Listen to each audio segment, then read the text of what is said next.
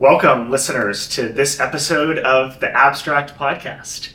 I am Tyler Finn. I lead community and growth for SpotDraft, and we're coming to you live from the Bellagio in Las Vegas, where we're at CLOC's Global Institute 2023. I'm lucky to be joined today by Akshay Verma, my friend and the head of legal operations at Coinbase. Thanks for being on the podcast, Akshay. Thanks for having me, man. Excited. We've got a great set of set of questions here for you and for our audience talking today all about your interesting career from being an attorney through leading legal ops, first at Meta, now at Coinbase, as well as a bunch of advice that you have for folks who are looking to break into the law, find their passion within the law, maybe pursue a career in something slightly different within the law. I want to get started by asking you when you decided you wanted to pursue a career in the law and back then where you thought your career was going to go. Yeah. I if you would have asked me this question 10 years ago, it would have been a very different answer. 20 years ago, an even more different answer. But you know, for me this goes back to junior high in the Bay Area. In 8th grade, we took a science trip to Yosemite and it was a week long stay in the valley and this is a long time ago 1989 and we had two day content around environmental issues of the day. So back then it was cfcs which were big like big aerosol component that were destroying the ozone. Deforestation was a big issue. Styrofoam mm-hmm. recycling was really starting to become a part of like everyday lexicon for folks. And it was my first real kind of education on those topics, and I, I was hooked right away. And so kind of stuck with it through high school. In college, I did a minor in environmental science. Mm-hmm. And in my junior year, I took a environmental law class at Cal. Then really started understanding the way that the law, policy, environmentalism came together to form what mm-hmm. in the late 90s at this time was a very very growing field and decided at that time that you know I wanted to do something in the environment which had been brewing for a while. And the way that I was really going to kind of tackle those issues was going to be through the law. And so that kind of set me on the path to be an environmental lawyer which I ended up doing out of law school. Obviously I'm not doing that anymore. Think you'd end up in DC or something like that? Was you that know, the idea? you know and, and this is something about your career and, and you know, I teach a career pathing class in the law now. I wish I'd had the tools that we teach in the class to have engaged in the process back then to really think it through. I didn't. Mm-hmm. You know, uh, like most 20 year old 20 year olds, like I didn't really think things through. Like I would just kind of go with what I thought was best without a ton of information. We didn't have the internet yep. really back then either. So a lot of this was like, I think I want to do this. This sounds good. Let me go do it oh crap, I didn't really like this. Let me go do something else. It, it was mm-hmm. really that kind of a, a, calculus rather than a intentional plan where you go out and you try and understand the landscape and then figure out where you want to play in it. So how long did you practice environmental law before you started to pivot into tech? Yeah, so I practiced law for seven years, almost seven years.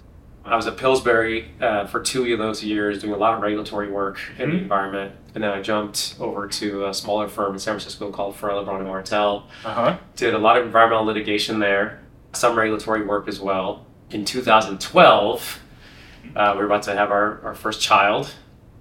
So I jumped ship in the summer that year to leave the law firm life entirely and mm-hmm. go over to the business side of the law at Axiom really pivotal kind of moment for me in my career, which has now kind of led into this incredible path that I'm really enjoying on the operational side.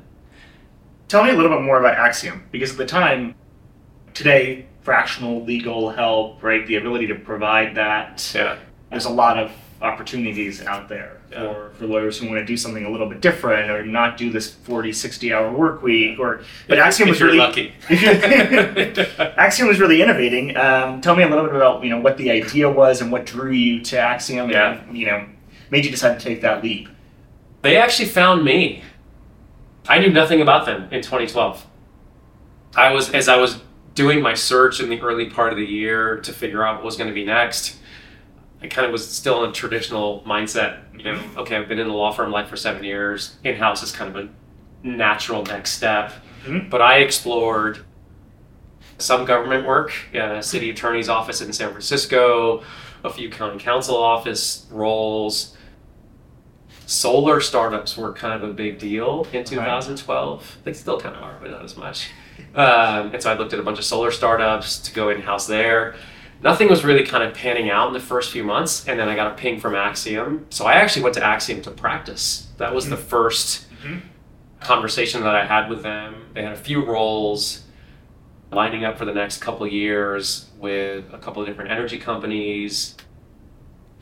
And so that was really interesting to me. Hey, no 60, 80, 100 hour weeks, Yep. much more growth, a different direction of growth. I think I started learning this about myself during that kind of process. Is I really enjoyed being a lawyer. I was good a lawyer, Mhm. but there was an aspect to lawyering that I was missing, which was around business counsel. Yeah. And outside counsel, you know, it's hit or miss whether they're good business counsel. And I think I, I think I saw the opportunity to really thrive in that atmosphere. So that's what drew me to Axiom in the first place. And I met a guy by the name of David Pierce. He's one of those people that, you know, you kind of meet and just we clicked right away as humans and, and so I learned a lot about his path, which is very similar. Big law lawyer, was in house for a while, and then he was running the business at Axiom. Mhm.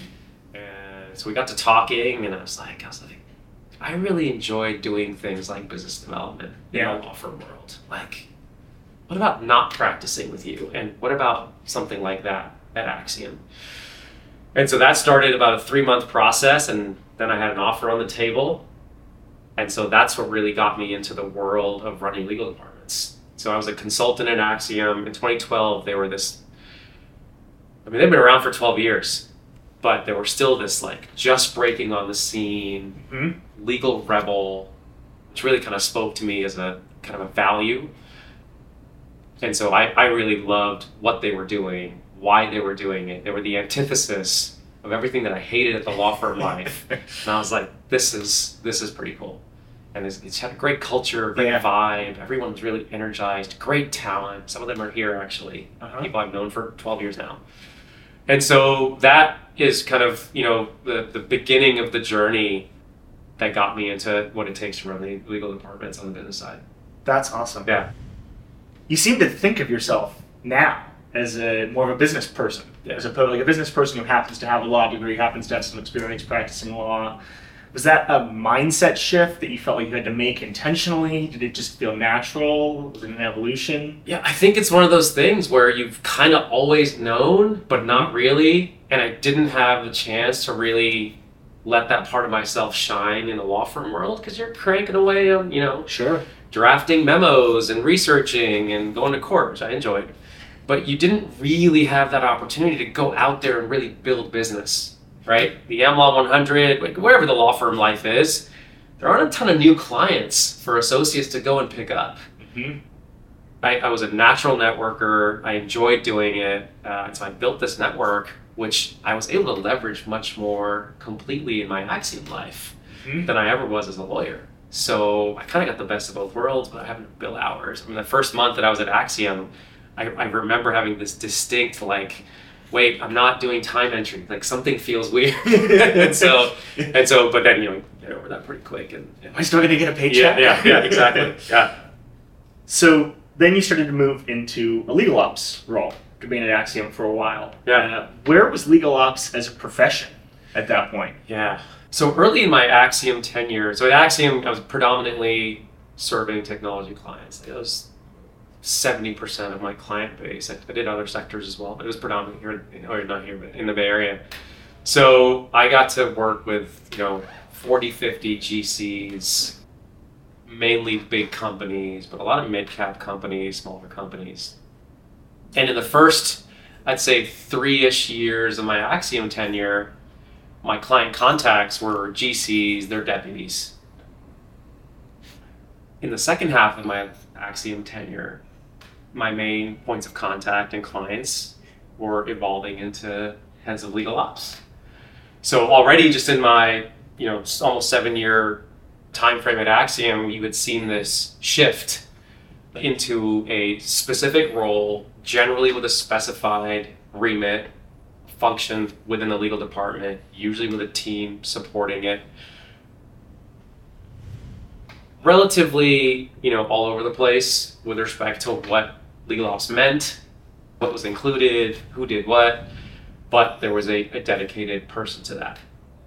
And I actually I remember talking to a client of mine who was the head of legal ops somewhere in like 2017 or so asked her a lot of questions. She was a former practicing lawyer very similar kind of path hadn't done the consulting bit. She was really enjoying being on the, on the operational side and then just kind of fortuitously like in 2018 I've, you know i've been at axiom for a long time and i think i tend to get bored you, know, you kind of tend to kind of tap out in one place i think that's just a natural human thing like you know I understand that impulse. yeah, trust me. yeah. yeah. My, my, my parents' generation, like you know, they they worked for thirty years at the same place. Like I, I just that was never going to be me.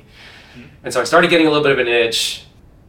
In the spring of 2018, Cambridge and Facebook was one of my clients. Cambridge kind of broke on the scene. Cambridge Analytica, hmm and I got really deeply entrenched with the legal ops team at Facebook. And then they asked me to join later that year. So that was kind of not just the evolution of the role and kind of the prominence that the role was coming to, but my own kind of this is kind of the next thing for me.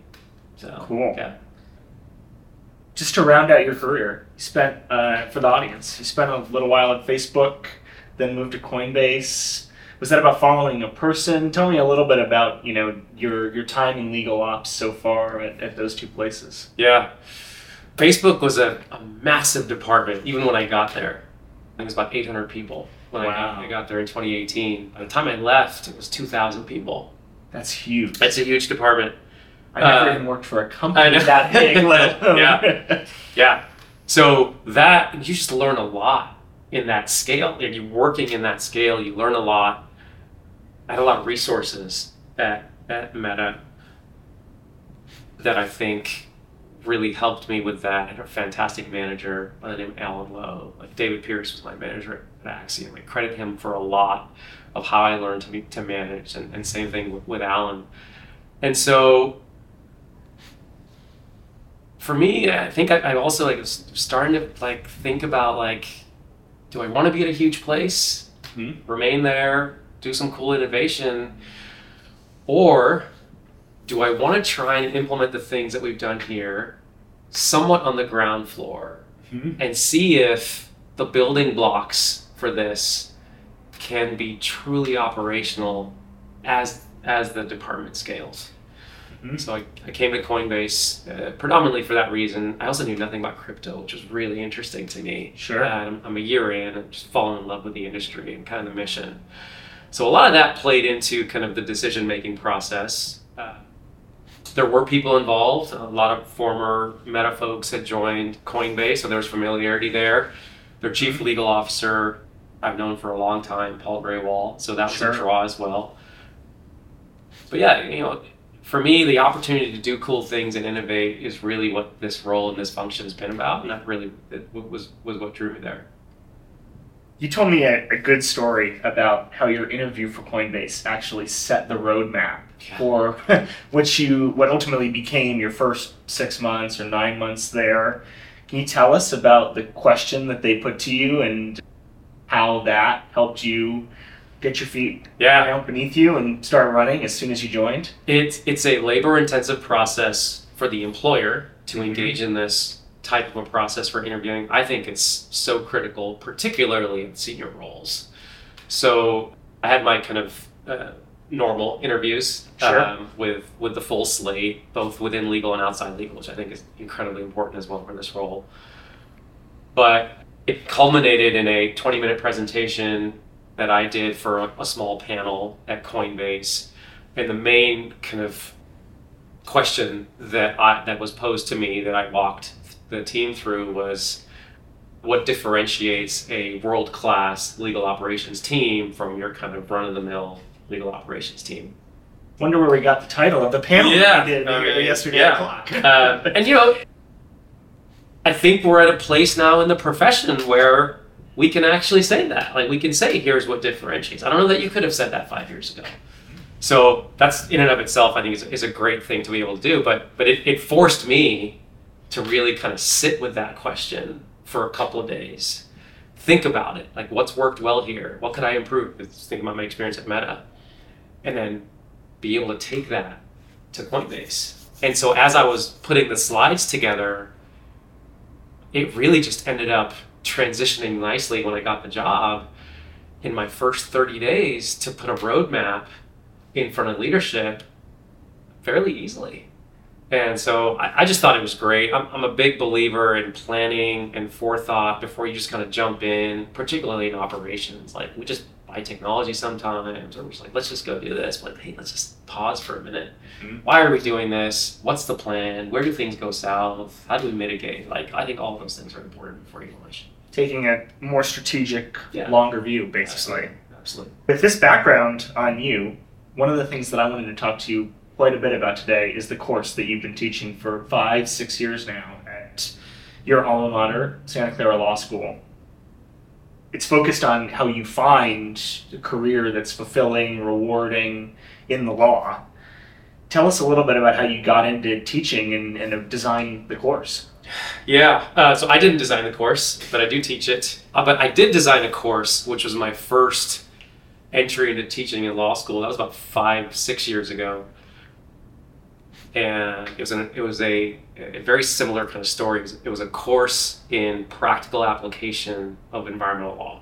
Mhm. So I'd been at Axiom about five years. I got in touch with a professor at Santa Clara. We had coffee. He was asking me like, you know, what should we be thinking about giving students that they're not getting in law school? And I was like, I didn't know how to do anything when I got out. Like, I didn't know how to do any, I didn't know how to research, but like, it wasn't particularly helpful. Mhm. So, what if we built a course that was all experiential for three L's, two, maybe two L's, but definitely three L's who are interested in environmental law? And I was like, I could build it. I could pick five or six things that I did as an environmental lawyer, put them into a module, have a guest speaker that's the first part of the module, and then a practical exercise that's the second part of the module. Mhm. And so we built that course together, pitched it to the university, uh, to the law school. They agreed, and I taught that that course just for one semester, and it was awesome. I just loved the experience. I had about 16 or 17 students in my first class. Cool. Really engaging conversation. Had phenomenal guest speakers. Like we we we did oral advocacy. We did petition writing. Mhm. We did real estate environmental due diligence. Like really cool stuff that like you just don't learn in law school, but you need to know as a practitioner. Sure. And so I really got that bug of teaching. I've been a coach since I was in high school, so I really enjoy engaging and teaching. And then maybe maybe a semester later, the law school decided to implement a course as a mandatory course for second semester 1Ls. And it's called Critical Lawyering Skills. It's encapsulated like it's all the things that law school doesn't teach you. That's cool. It's mandatory. It's mandatory for 1Ls, which I credit the univer- the, the law school and Professor Dory Pena for really pushing that. Mhm. Like, our students need to know this. And there's a lot of a lot of data backed kind of information as to why this is important.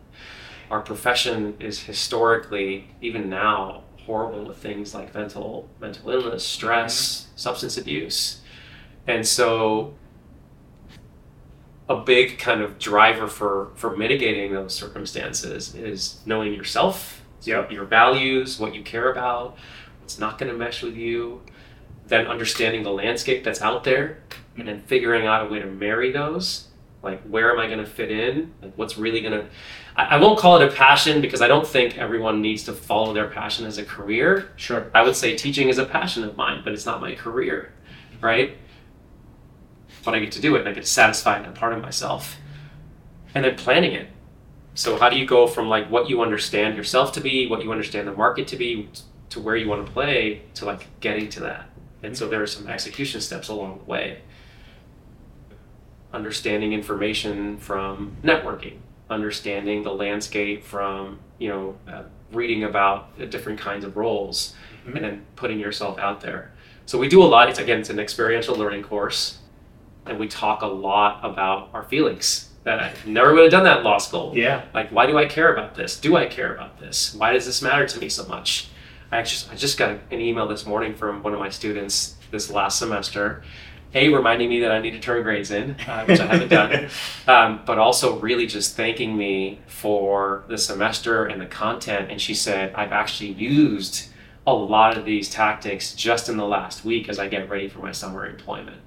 And to me, that's a huge win. You know, like It's amazing. students are able to take this. We just learned it this semester, start applying it immediately, and actually seeing some benefit out of it. Our audience is going to be lucky because in the next couple of questions, they're going to get to audit a little bit of, uh, right. of your course. One of the modules, which you touched on, is around the role that values play in shaping your career and what path you decide to, to go down. Let's let's talk about that, both sort of from your perspective, how have values informed your career, and, and also how do you teach that in, Yeah. the, in the course? Mine was very unintentional, my own journey.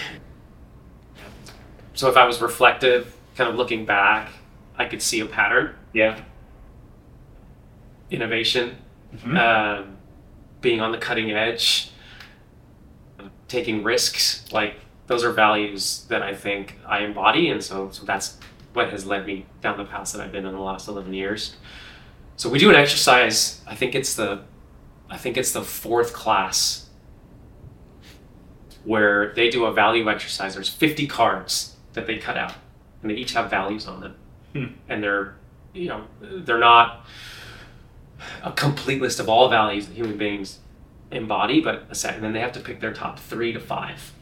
Okay, so they do a Yeah. scoring mechanism, and then we talk about them in, in the class. That's their homework. When we come back, we talk about them in the class, and then we marry that to like how they're going to find that in the organization that they're that they're looking for, in the roles that they're looking for. And then in particular, we do role playing around particular client situations or employee employer situations where Mhm. the, the values are not matching up. And a precursor to that are some of the statistics around, you know, mental health and, and substance abuse in our profession. And I, one of the questions I asked the class is like, here's the data on all of this for lawyers. Mhm. What's the why? Why is this data exists? Everybody has great answers and no right answer. For me, it comes down to an unreasonable expectation versus reality situation. Sure. And the way I think you close that gap is by education. What is it really like to work in big law? What is it really like to work in government? You go out and you talk to people as much as you can. It'll never truly replace the actual experience, but you'll get a lot more information. So that combined with the values really helps you drive towards where should I be looking? Yep. So instead of the you know carpet bomb approach that we would take, that I mm-hmm. took for for my job applications back in the day, they can have somewhat of a more targeted approach, mm-hmm. and they can then filter and vet the conversations that they have with the baseline of hey, this is what I care about. Are you the same? Yeah. Is there a match here? And it doesn't have to be a yes, and that's only who I'll go with. But if it's a no or it's a maybe, then you have an expectation, or you need to build it with yourself about what that experience could be like for you. Mhm. But the understanding comes first, and that's really where the values conversation comes in.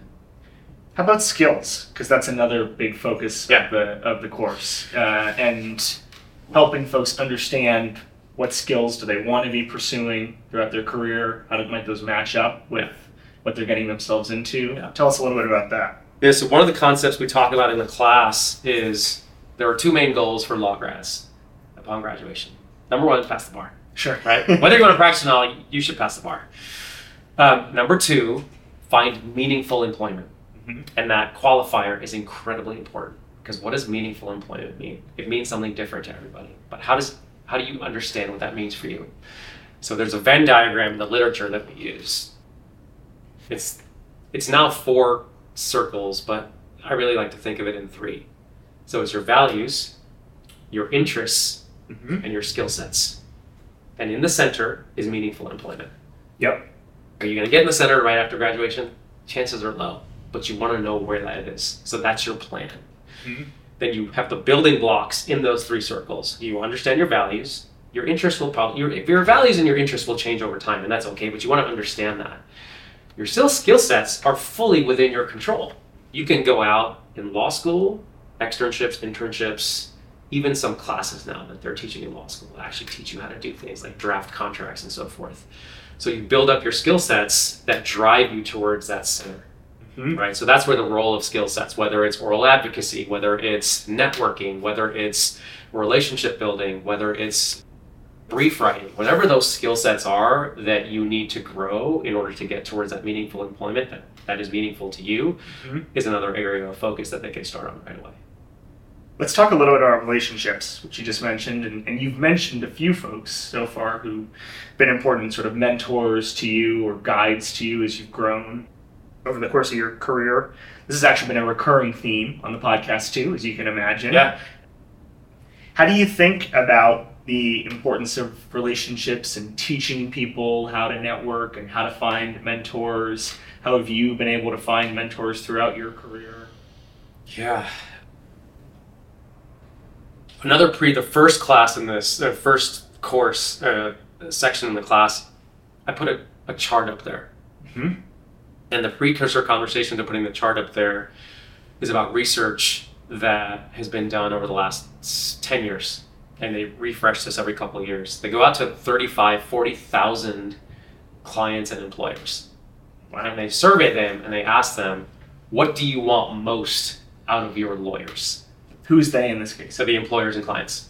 They, they survey so but Yeah. folks like Coinbase, for example. Yeah. like, if we got that survey, like this is what we value most out of our lawyers. Sure.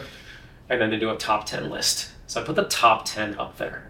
And it's an eye opening moment for most students. It was eye opening for me when I first read this material. Like, I'm actually a little surprised.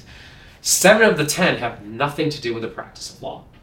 And near the top is relationship building, Interesting. right? Invested in the values of your employer or your client. Responsiveness, work ethic, intentionality around those kinds of things, right?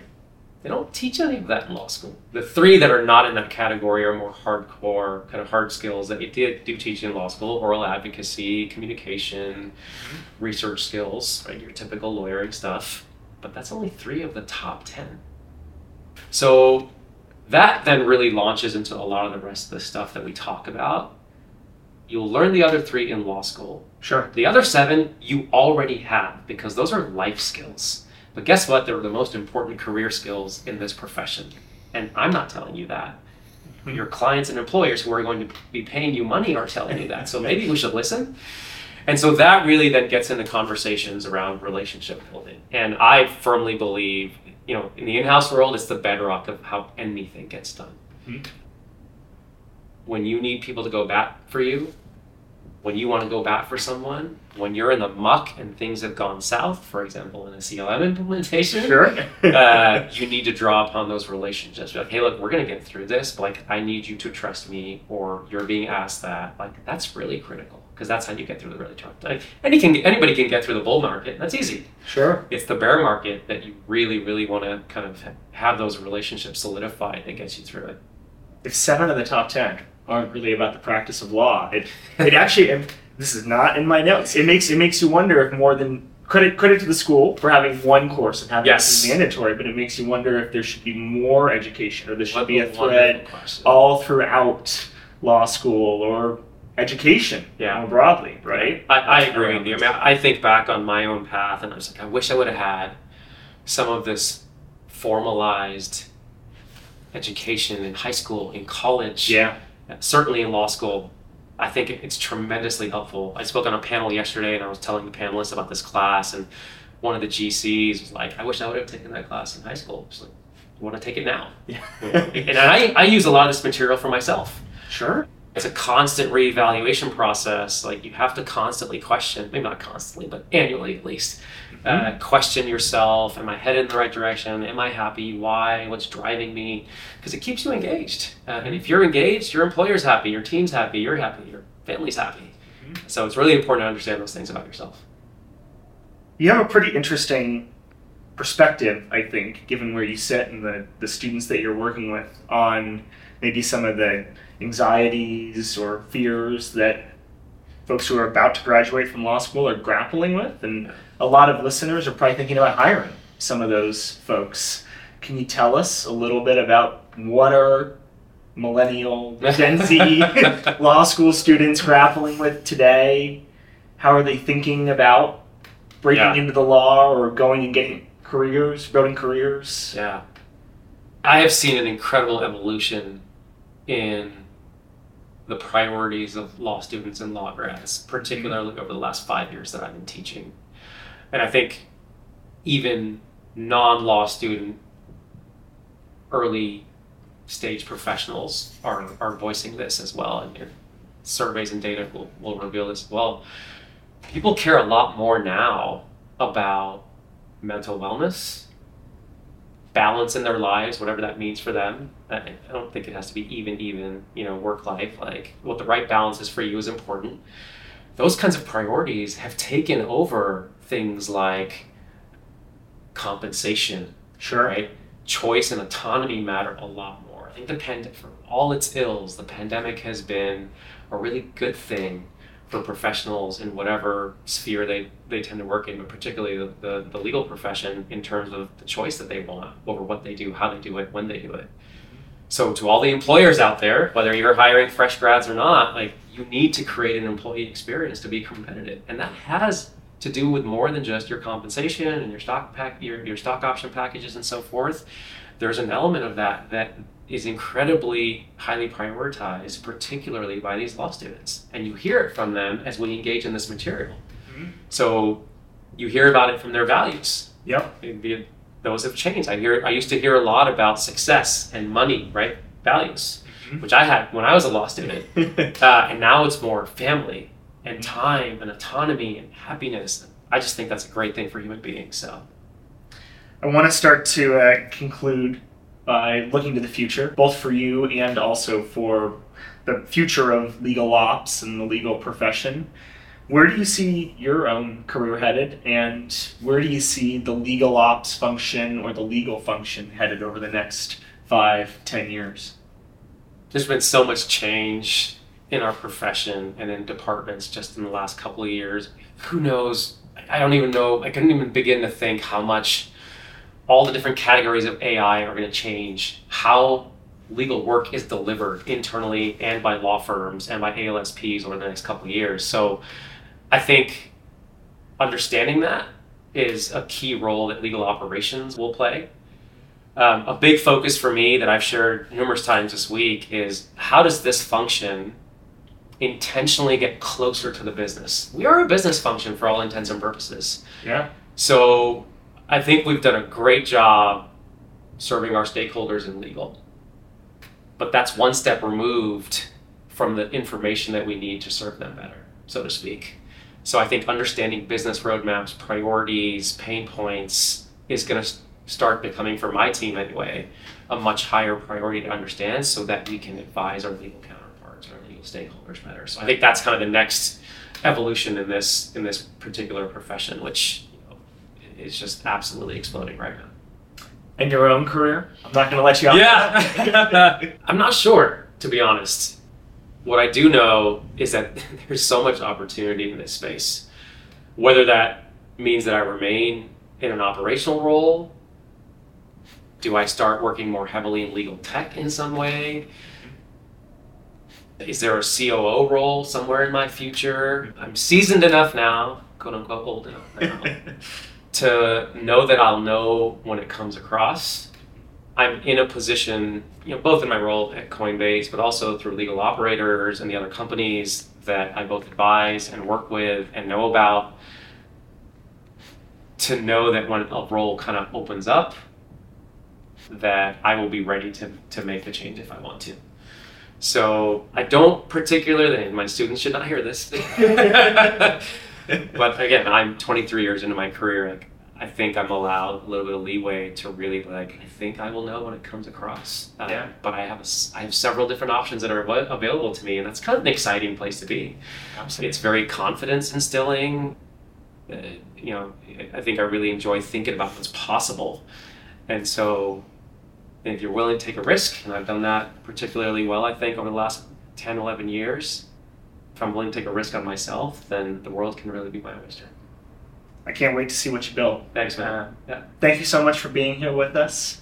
Thanks to everyone for listening to this episode of The Abstract, and hope to hear you all or see you all next time. Thanks, Adam. Thanks so much.